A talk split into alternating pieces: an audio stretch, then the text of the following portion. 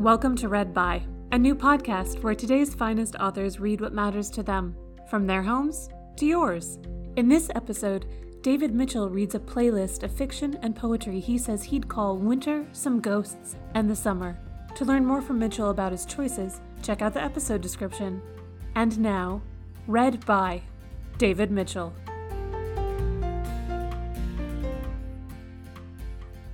Hello, I'm David Mitchell. This is a very short story by John Connolly called A Tale of Winter, and it's from John's anthology Night Music 2.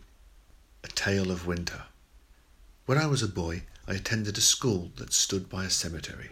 Mine was the last desk, the one closest to the graveyard. I spent years with my back to the darkness of it.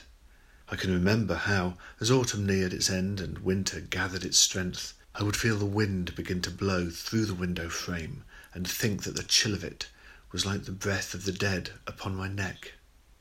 One day in the bleakness of January, when the light was already fading as the clock struck four, I glanced over my shoulder and saw a man staring back at me. Nobody else noticed him, only I. His skin was the grey of old ash long from the fire, and his eyes were as black as the ink in my well. His gums had receded from his teeth, giving him a lean, hungry aspect. His face was a mask of longing. I was not frightened. It seems strange to say that, but it is the truth. I knew that he was dead, and the dead have no hold of us beyond whatever we ourselves surrender to them. His fingers touched the glass but left no trace. And then he was gone. Years passed, but I never forgot him. I fell in love and married. I became a father. I buried my parents. I grew old, and the face of the man at the school window became more familiar to me, and it seemed that I glimpsed him in every glass. Finally, I slept, and when I awoke, I was no longer as I once had been. There is a school shed that stands by a cemetery. In winter, under cover of fading light, I walk to its windows and put my fingers to the glass. And sometimes a boy looks back.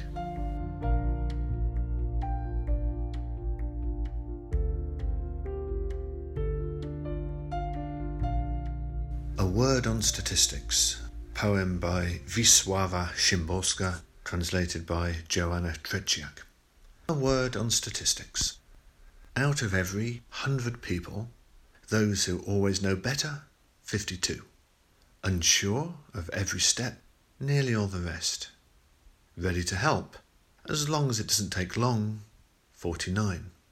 Always good, because they cannot be otherwise, 4. Well, maybe 5. Able to admire without envy. 18. Led to error by youth, which passes. 60, plus or minus. Those not to be messed with. 40 and 4. Living in constant fear of someone or something. 77. Capable of happiness. 20 some odd at most. Harmless alone, turning savage in crowds. More than half, for sure. Cruel when forced by circumstances. It's better not to know, not even approximately. Wise in hindsight. Not many more than wise in foresight. Getting nothing out of life but things. 30. Although I would like to be wrong. Doubled over in pain, without a flashlight, in the dark, 83 sooner or later. Those who are just, quite a few at 35. But if it takes effort to understand, 3. Worthy of empathy, 99. Mortal, 100 out of 100. A figure that has never varied yet.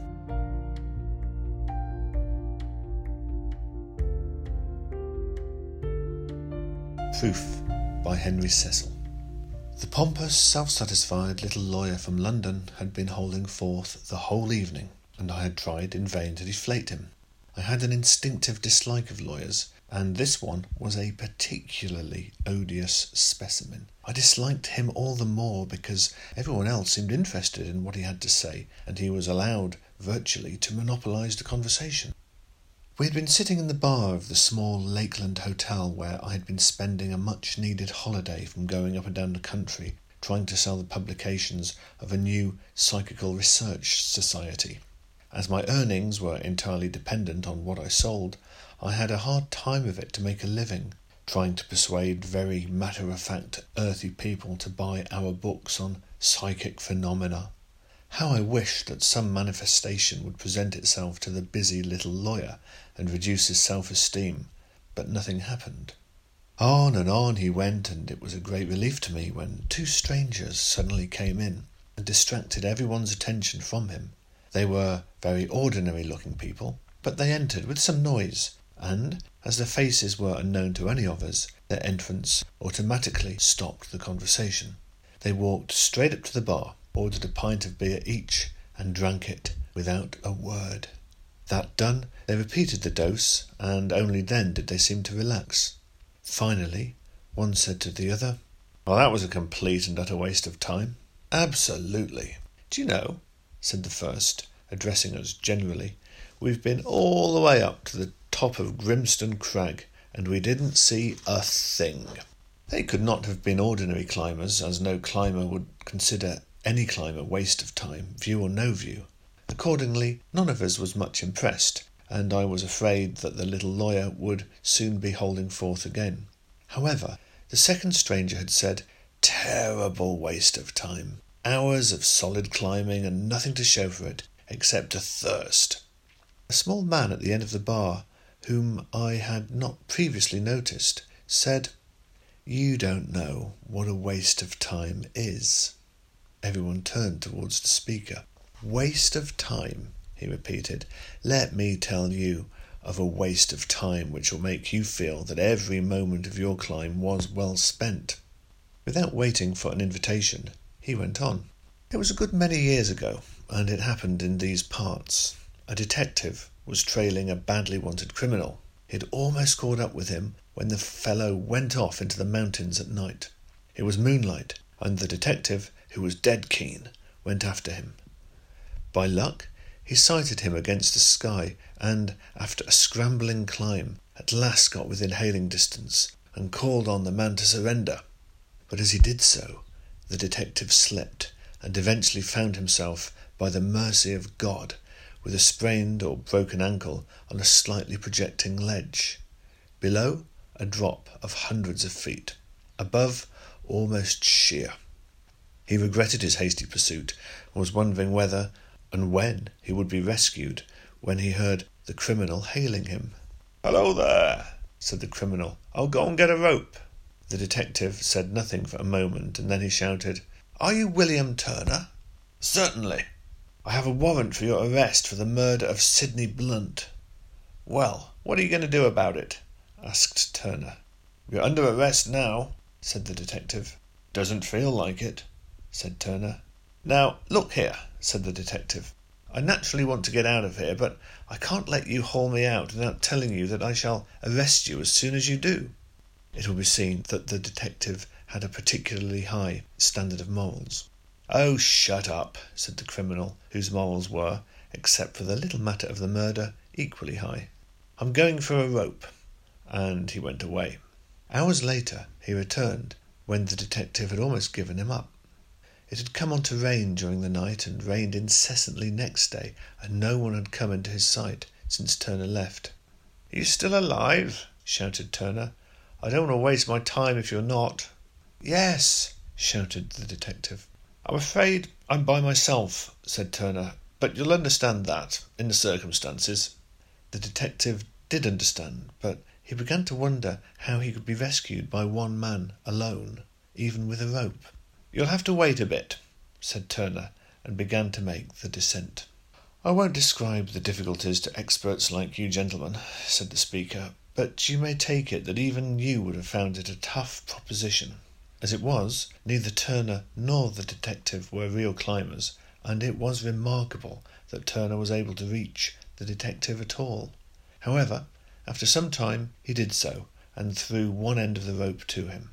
Now, whether the detective's ankle was broken or only sprained doesn't matter very much. You can perhaps visualize the appalling nature of their attempt to climb to safety. It required every ounce of strength and nerve each of them possessed. However, at long, very long last, their almost superhuman efforts, very different, I may say, from those needed for the little stroll you two gentlemen have just taken, were rewarded, and they got to safety and stood looking at each other. The detective almost fainted as a result of the pain and exertion, but he had just enough strength to say, Thank you, I'm sorry, and with the last words to, to aim a blow at Turner's jaw with the idea of knocking him out. He had, of course, realized that unless he could do this, Turner would make good his escape. He had warned him that he would arrest him, and, like a good detective, he felt bound to do so if he could. Unfortunately, he had wholly insufficient strength to carry out his purpose, and as Turner avoided the blow, the detective lurched sideways and fell over the edge. As he was still roped to Turner, the latter was carried after him, and they crashed to death hundreds of feet below. And you two gentlemen talk of a waste of time. Very interesting, piped up the lawyer, and once again attention was focused on him. But do you suggest that story is true? Absolutely, said the small man gravely. Now, gentlemen, said the lawyer, I think I can demonstrate to you conclusively that our friend here has been pulling your legs. The story can't be true. He paused and took the middle of the floor. Now, sir, he went on, did I rightly understand you to infer that there were no witnesses of this accident? Quite, said the small man. And did both men die instantaneously? Quite. then, said the lawyer, as no one saw them die, and as they could have told their story to no one, you couldn't possibly know that it happened, as you have told us. He paused and gazed in triumph round his audience. Unless, of course, he added facetiously, you chance to be the ghost of one of the men. Quite, said the small man, and vanished.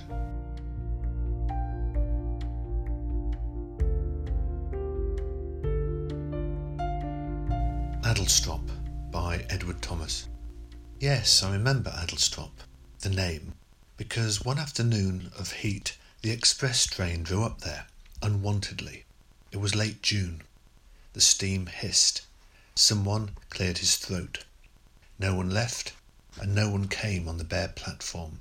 What I saw was Adlestrop, only the name, and willows, willow herb, and grass, a meadow sweet, and haycocks dry. No whit less still and lonely fair than the high cloudlets in the sky. And for that minute a blackbird sang close by, and round him, mistier, farther and farther, all the birds of Oxfordshire and Gloucestershire.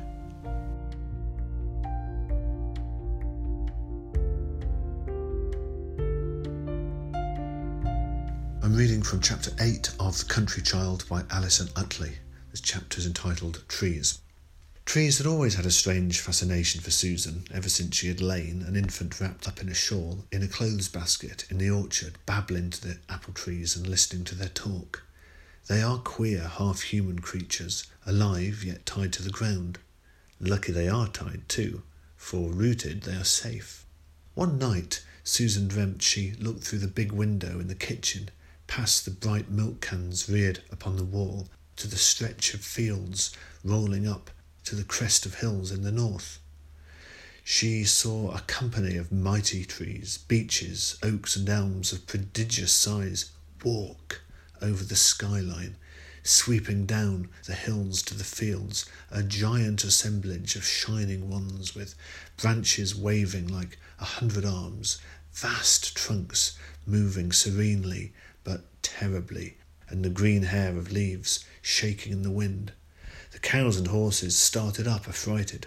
Her mother and father paled in horror as they stared with her through the window, and she stood transfixed, aghast, listening to the approaching rustle like the sound of the sea, waiting for these gods to destroy the house and farm as they walked through them to the hills and of the sky in the south. She awoke in great fear and told her dream the next day. Margaret called it nonsense, a nightmare, but Tom looked serious. He knew the trees and had heard a cry when the woodmen cut down the great oak where the plantation now stood a cry of anguish.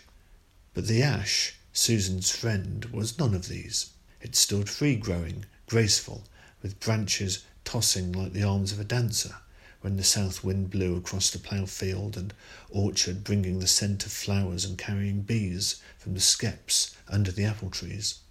Cows sheltered under its wide stretching boughs when the rain beat down the long leaves and the wind came bellowing like a maddened bull up the field from the deep valley and the great hills beyond, lashing its branches and tearing them so they lay with black knotted fingers on the ground.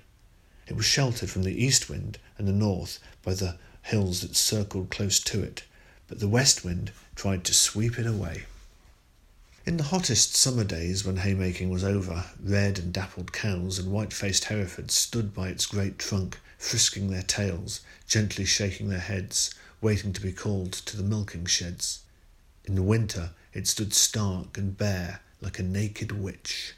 Then its long arms beckoned and waved, beseeching, imploring, menacing. Susan came to it and talked. She tried to pacify it, laying her cheek against its wet trunk and her hands on its bark. But when the snow fell, it was a white lady, a queen, mysterious, silent, desiring nothing, possessing all. One summer day, Susan lay under its branches, listening to the multitude of sounds around her. At the edge of the field, in the wood, the fir trees moaned like waves on the seashore, as if they had a little wind of their own chained to their boughs. But under the ash, the wind sang softly. The sycamores quivered their silver lined leaves, nodding to those who could understand. Flies droned, and bees hummed, and little green froghoppers bobbed on her hands with the tiniest thuds of their geometrical bodies.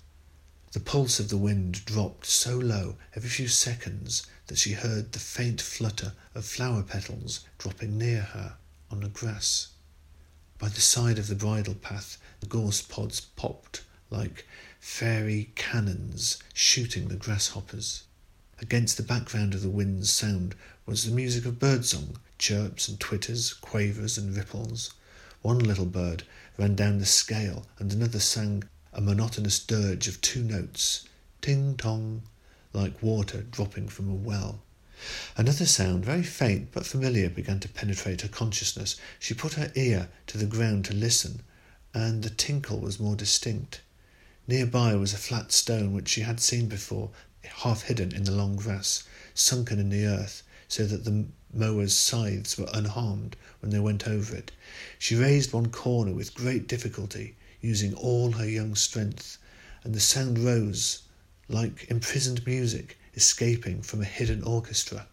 She tugged again and dragged the stone aside. Underneath was a hole, wet and sweet smelling of earth. Deep down, a tiny jet of water played like a fountain whispering, purling, rising and falling, curved and flowing like a mare's tail of glass down in the dark ground. She covered it again with the stone, the secret the ash tree had always known. In the same field close to the path was an oak, a rough giant with boughs as thick as any ordinary tree. Its great girth was surrounded by a seat on which generations had sat to love, to plan, to weep, smock frocks and crinolines, old bonneted women, tired old men, babies, and careless children had leaned back against the bole with its medley of knots and humps. It was full of ghosts. Three times it had been struck by lightning, but the tree remained a splendid creature, dignified by the name the oak, as if it was the only one instead of one in hundreds. It was Susan's nursery. In cavities in its side she kept her toys, and from the shoots springing from the round bosses she hung her pipe of elder and her triangle.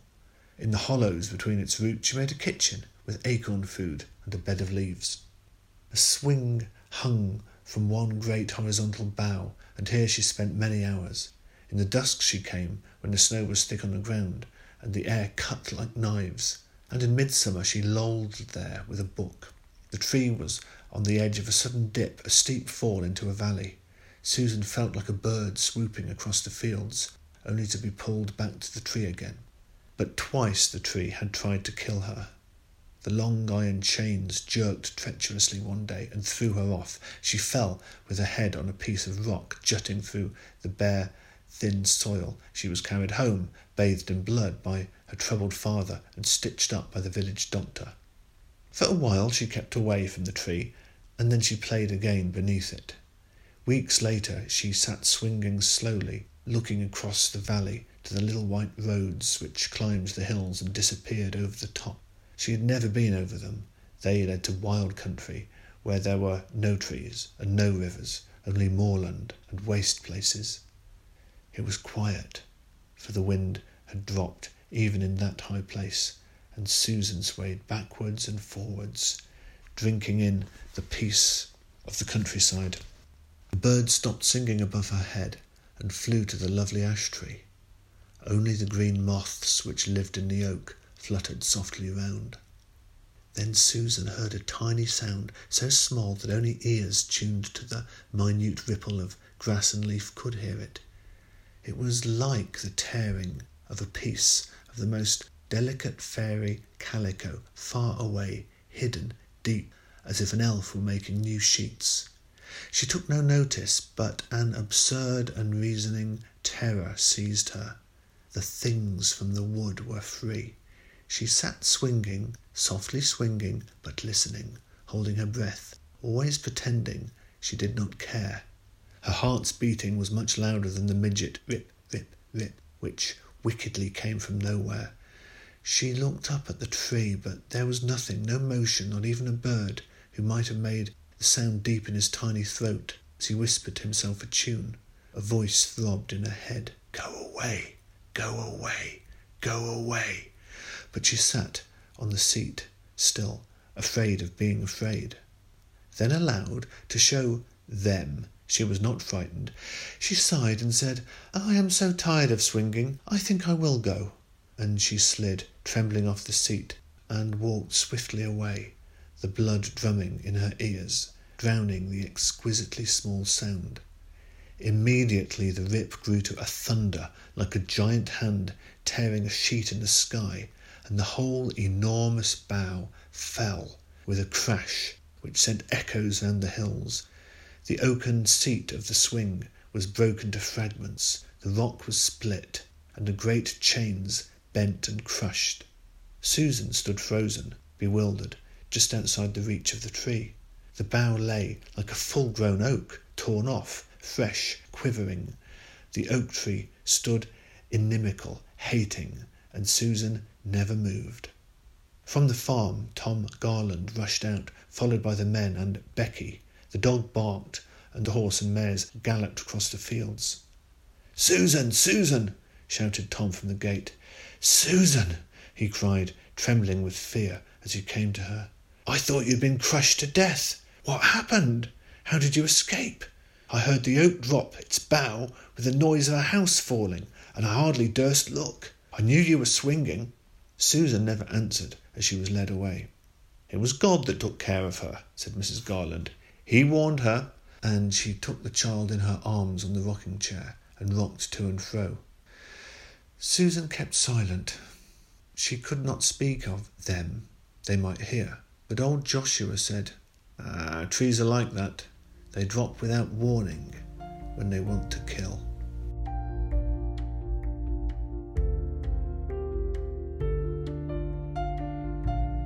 A slumber did my spirit seal by William Wordsworth. A slumber did my spirit seal. I had no human fears. She seemed a thing that could not feel the touch of earthly years. No motion has she now, no force. She neither hears nor sees. rolled round in earth's diurnal course with rocks and stones and trees.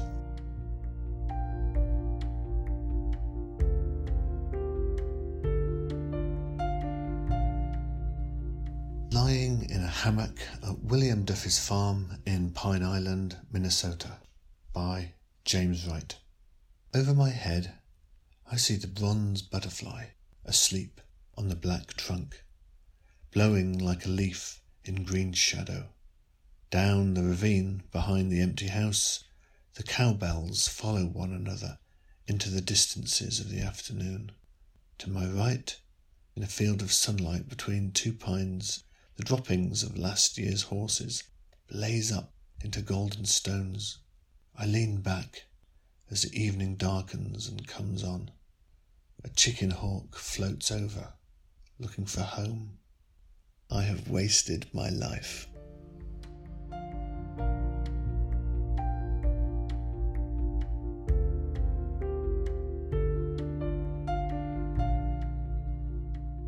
From chapter 3 of A Wizard of Earthsea by Ursula Le Guin. In the great building near one corner there was a mean little door of wood. Ged went to this and knocked loud. To the old man who opened the door, he said, I bear a letter from the Mage Ogion of Gont to the warder of the school on this island. I want to find the warder, but I will not hear more riddles and scoffing. This is the school? The old man said mildly. I am the doorkeeper. Enter if you can. Ged stepped forward. It seemed to him that he had passed through the doorway. Yet he stood outside on the pavement where he had stood before. Once more he stepped forward, and once more he remained outside the door. The doorkeeper, inside, watched him with mild eyes. Ged was not so much baffled as angry for this seemed like a further mockery to him. With voice and hand he made the opening spell which his aunt had taught him long ago. It was the prize among all her stock of spells, and he wove it well now. But it was only a witch's charm, and the power that held this doorway was not moved at all. When that failed, Ged stood a long while there on the pavement. At last he looked at the old man who waited inside. I cannot enter, he said unwillingly, unless you help me. The doorkeeper answered, Say your name. Then again Ged stood still for a while. A man never speaks his own name aloud until more than his life's safety is at stake. I am Ged, he said aloud. Stepping forward, then, he entered the open doorway. Yet it seemed to him that, though the light was behind him, a shadow followed him in at his heels.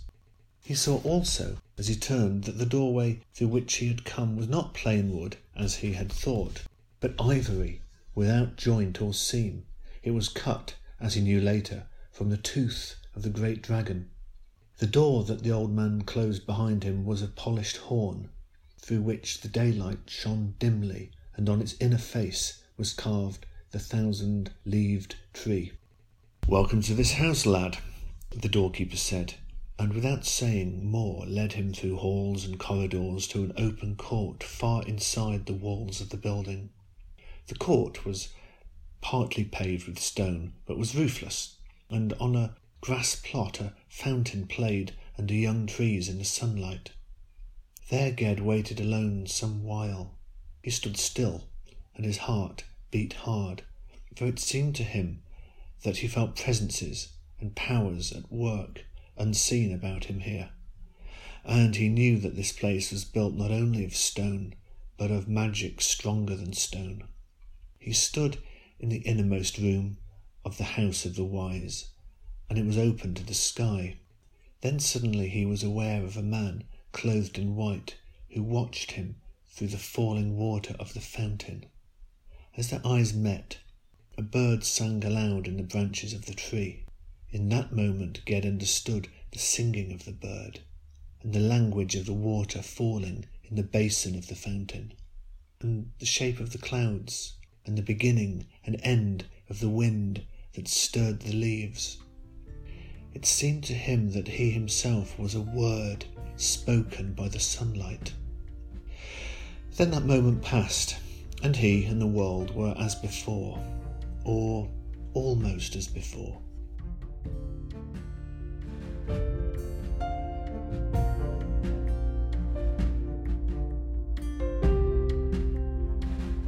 Nine Two Y's Read By is produced and commissioned by New York's 92Y Unterberg Poetry Center, a home for live readings of literature for over 80 years. To invite more authors into your home, subscribe to 92Y's Read By wherever you download podcasts. If you enjoyed this recording, please share it with a friend. Tag us on Twitter or Facebook, 92Y Poetry Center, and let us know your favorites. If you extra enjoyed and you're able in this uncertain time, please visit 92y.org slash help now to donate to support 92y and its new digital programming. We rely on your contributions. Thank you. And thank you for listening. Find more great readings at 92y.org slash archives.